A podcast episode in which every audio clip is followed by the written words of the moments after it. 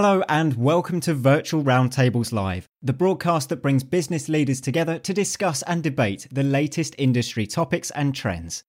Now over to today's host.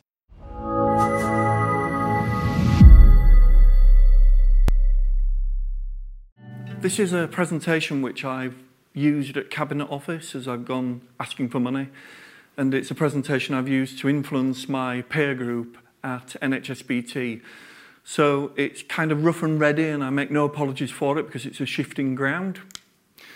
So, to me, let's get some housekeeping out of the way. Let's talk about who, what, and why. So, who am I? I'm NHSBT's Head of Information Security. Now, how do I know that? Because it says so there, and it says so there, and that looks remarkably like me. I report directly into NHSBT board, so that's quite important. So, I don't actually have a gap between me and board. What I, I can tap into the board and they can tap me as well. And I own the cyber and information security agenda. And I think there's a distinction there, and I want to talk about that in a few sec- seconds. And I help to protect NHSBT's assets using passive and active methods. So, what is NHSBT? Well, we're an arm's length body, and now this is really interesting. An arm's length body to the, uh, so the government means that when the government does something that, that we like, we can say, we're part of the NHS. When they do things that we don't like, we go, oh, we're arm's length. So there's a bit of choice there. But we hold a lot of personal EU citizen data. So we're already thinking we're holding a lot of data and we're holding it about your blood or your organs. So it's really, really important data is this stuff. So the presentation, I'm going to attempt to talk about what cyber threat intelligence is. Just quick show of hands. Does anyone know what CTI is? Okay, that's good. One. And where you find it, okay, well, you don't know what it is, so we won't know where to find it. And what the story is at NHSBT, there's a, there's a narrative I'd like to replay to you. And the outcome is, I'm hoping that it allows you to think about what you might do in your organisation. And um, depending on time, I've got some examples. So, uh, for clarity, information security is about the controls and the countermeasures and the technologies that we have in place to protect our assets. So it's kind of, have we got them? Yep. Okay, what's the next one? Yep, next. And cybersecurity is about saying, okay, you've got these technologies, you've got these policies, processes, do the work, do the work, do the work, do the work, do the work. And it's that continual assessment. Newsflash, sorry guys, we interrupt this presentation to deliver a party election broadcast, I think, at the moment, by the Equality, Diversity and Inclusion Group. So here we go. I'm actually profoundly deaf, um, not profoundly daft. And just to clarify this, it means that I can't hear very well. In fact, I can't hear at all. And it means that I can do different things from my colleagues. So I see the world in a very different way than you guys see it.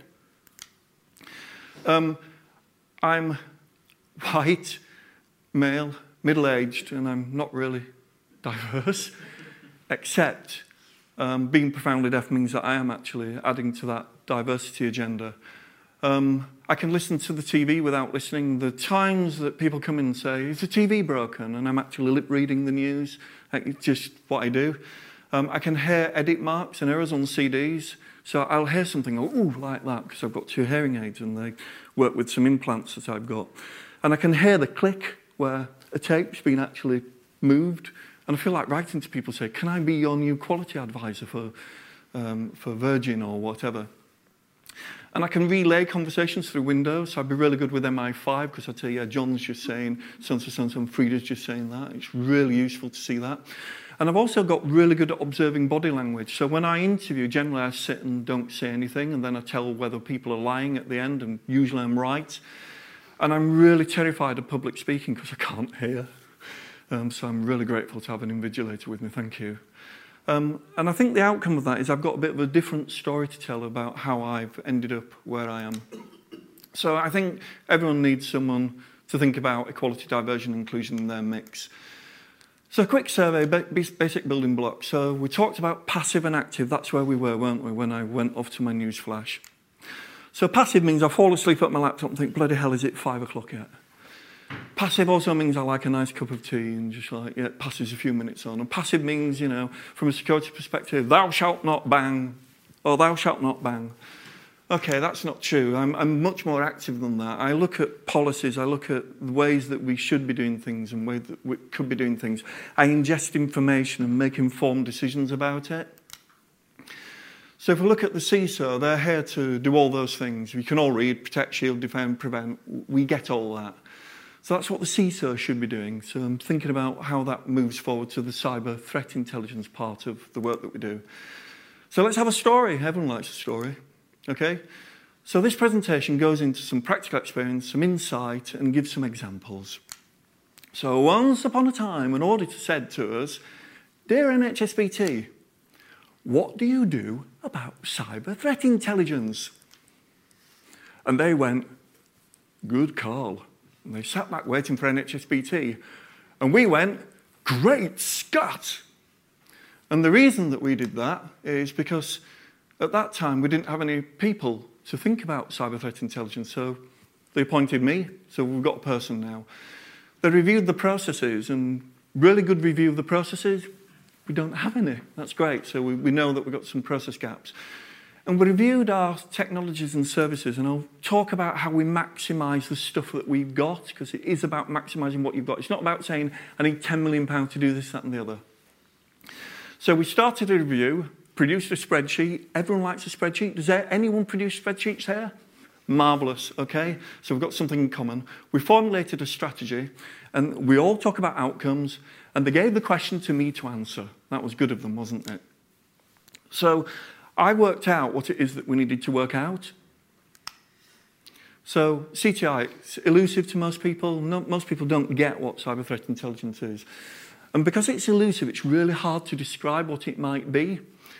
And we all think, yeah, we should use it um, to protect our information assets because we don't know what it is and it's a bit elusive and it's a bit diffuse. We don't know where to go with it. And I think it's really simple. It's the product of accumulating, sifting, and working up information, intelligence, into actionable intelligence, stuff that we can do with. And I'd say it's via an informed network. So if John Willie out in the street says, oh, yes, I know that NHS has been breached with so-so, so-so, that's got no validity. Whereas if NHS Digital tell me we've got a problem, we've got a problem. Oh, another news flash. Sorry, guys. An example. We like examples. So has anyone seen the Black Hat G GDPR um, breach recently where a guy went on and said that he had access to people's data because he was ringing up on behalf of his girlfriend and he got loads of data. So this is an example of cyber threat intelligence. So how did I use this? So I wrote to leads there, and because we're in cyber threat intelligence, I've redacted that. And I've said, you may have seen this, which appears to be a type of social engineering. So I've looked at our policies, I've looked at our processes, I've tried to understand whether we're materially at risk here. And I've said, if I may, it may be prudent to review the process around subject access requests to ensure that NHSBT has validation processes. In other words, I'm saying actionable intelligence saying you may wish to. Now, I couldn't care less whether you do, I'm saying you may wish to. In other words, if there's a court case, I've told you that you should be doing that. Go do it, please. That's a sign of actionable intelligence. There's been 53 examples just on the BBC website in the last 12 months, 54 actually, there's another one today, where you could take a bit of information for NHSBT and say, are we doing the right things right? Is this a risk to us? And generally the answer is no, or we may wish to. That's actionable intelligence. That's just from one source. Oh, here we are again, another story. So I was at Cabinet Office recently and we talked about a cruise missile, BT, newspapers, the SAS and a front door. And I'm going to stand here now. What on earth has that got to do with cyber threat intelligence? Quite a lot. So we're given an order or a question, and we had a, a few people around the table. Give me access to a building. We've got a building. Does anyone know how to get into a building? Use the front door. Anything else? Uh, they usually use a tractor to get into the petrol station around. Good. Good, that's a Manchester front door. Good. Okay, so the SAS said we're going to post a cruise missile through the front door. That's how we get into a building. Okay?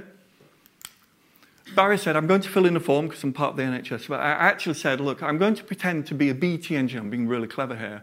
I'm going to say, hi, it's Barry Richardson here. I work for BT. Please let me into your facility and please let me come and have a look at your computer room because you've got a new circuit arriving, blah, blah, blah, blah, blah. So you see where this one's going.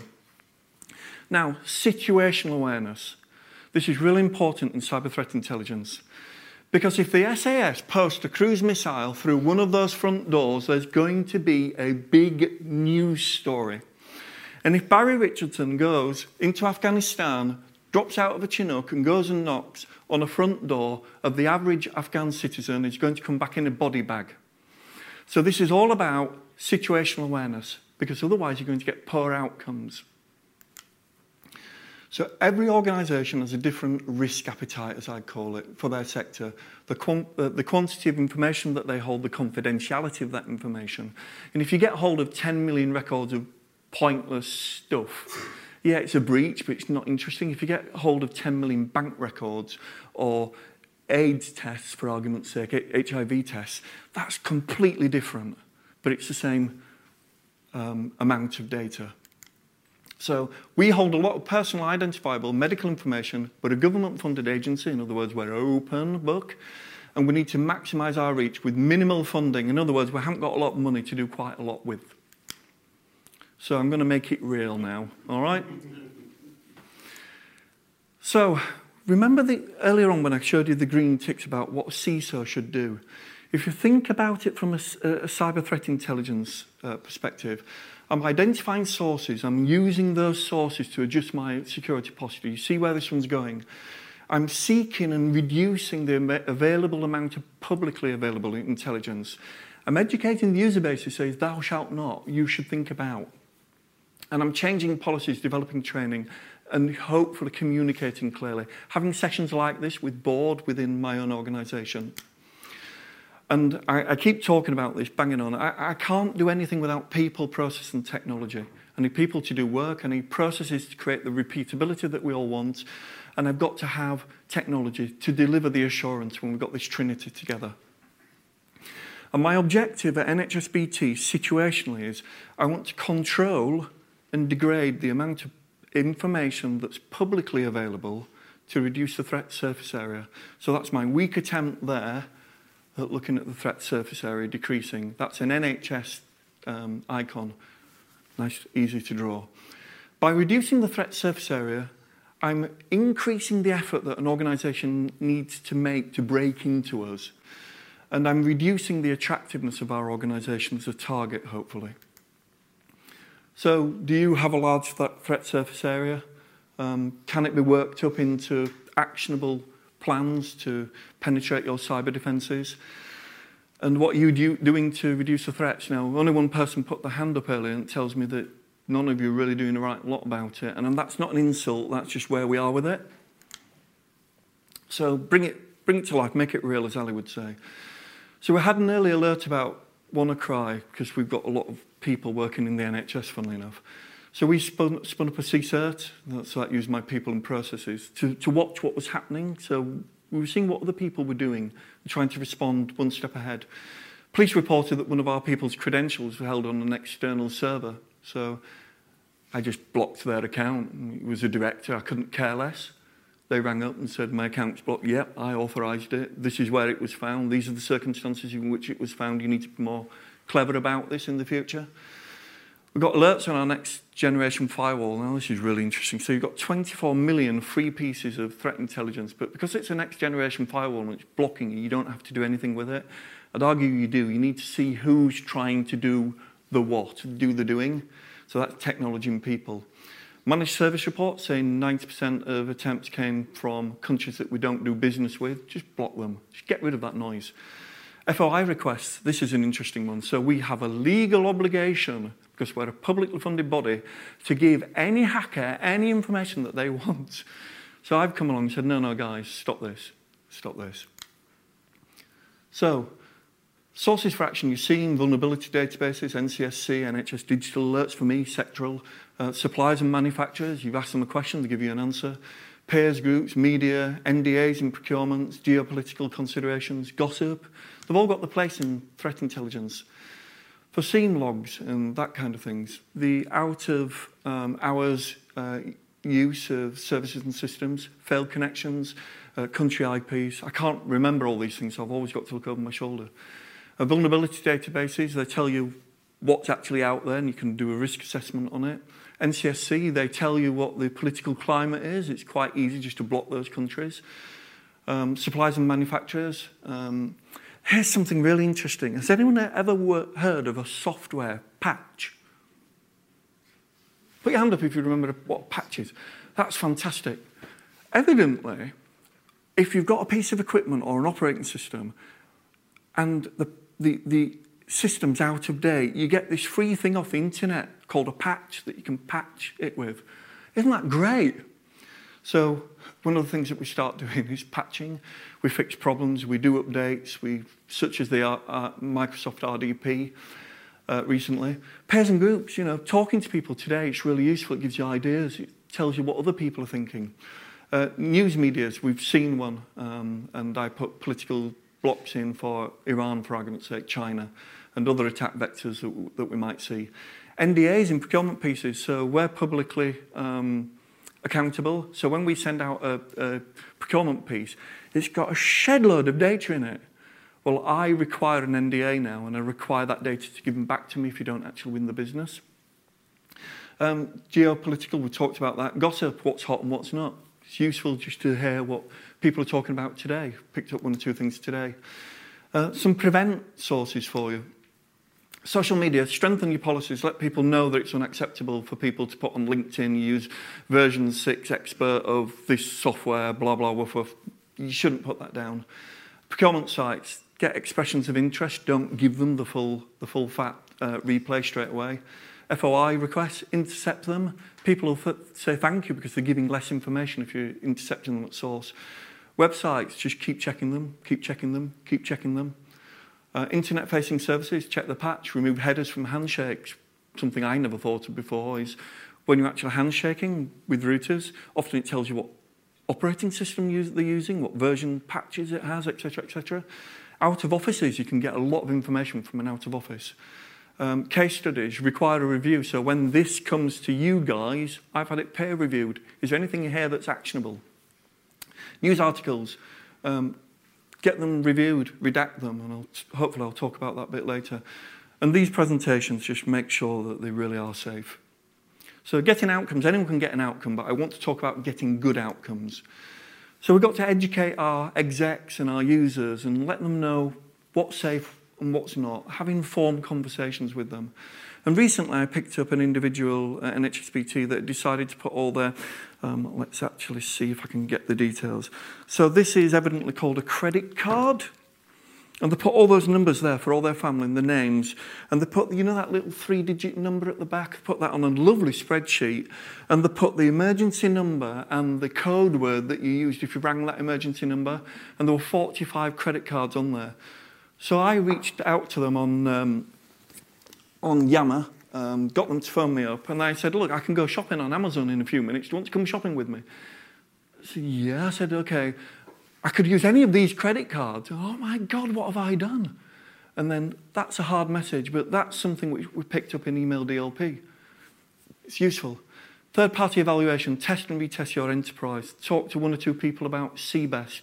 CBEST is a government standard, third party agency, looks at what's out there about you, works it up into actionable intelligence, comes to you and says, We could attack you like this. You go, Yeah, go do it.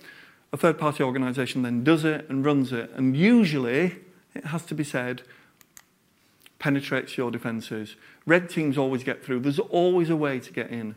Just spin back. Um, when you inform your board, start with meaningful statistics. Don't blind them with loads of rubbish.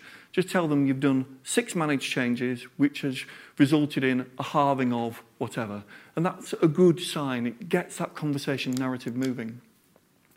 Five benefits education, educate users. It's self evident education is good.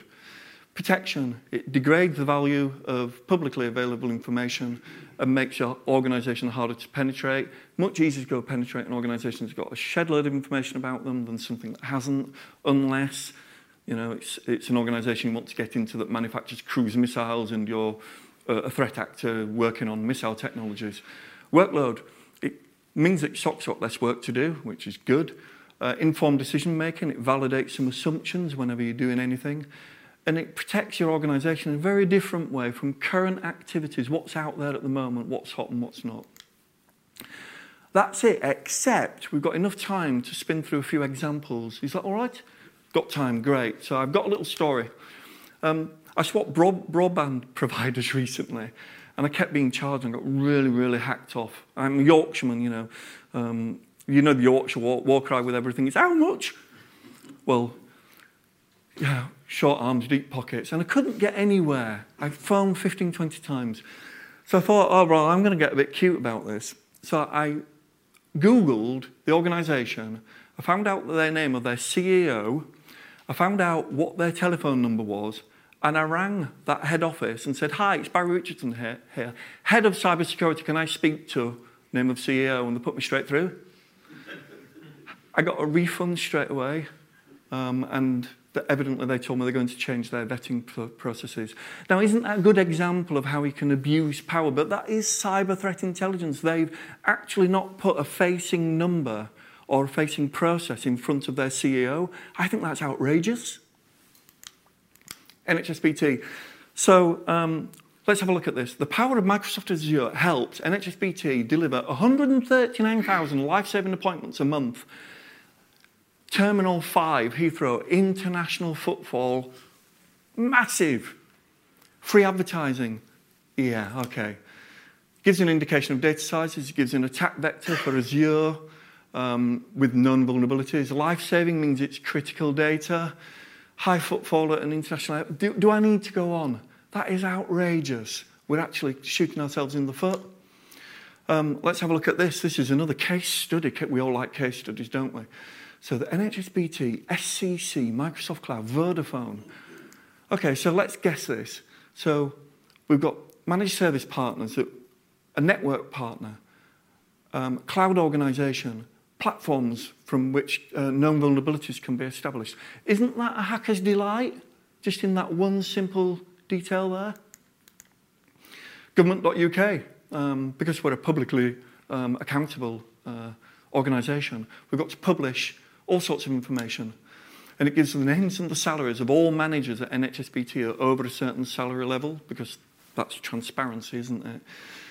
So if you add the at nhsbt.nhs.uk to those names, you've got your attack vector.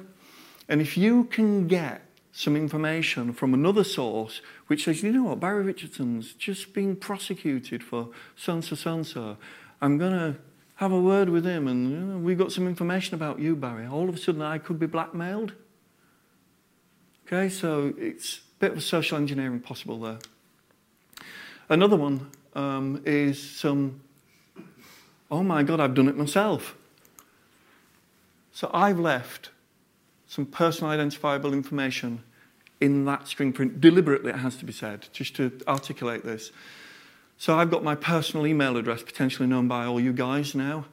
Um, I put my software and thus known vulnerabilities in front of you if you were threat actors. And um, I've also put because the actual point was the freedom of information request that I've been talking about so much in front of you as well, to let you know that if you want a hacker's toolkit, look at anything that's more than two years old on the FOI site because you'll find it. Another search result is same, not redacted my own information. Um, these are procurement papers that give a, a response to, uh, or ask for a response for things that we want to buy.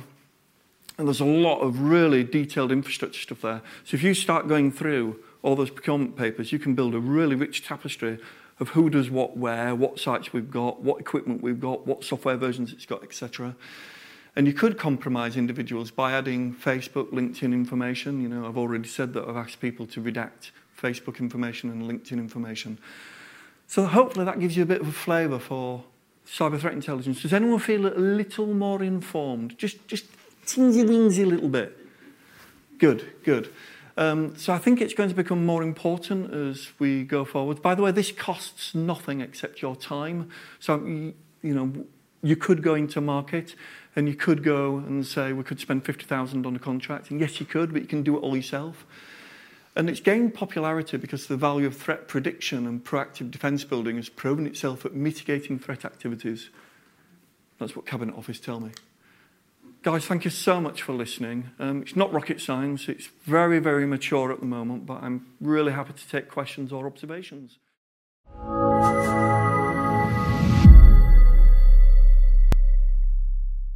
Thanks for joining us this week on Virtual Roundtables Live. Make sure to visit our website www.virtualroundtables.com to learn more about upcoming webinars and events.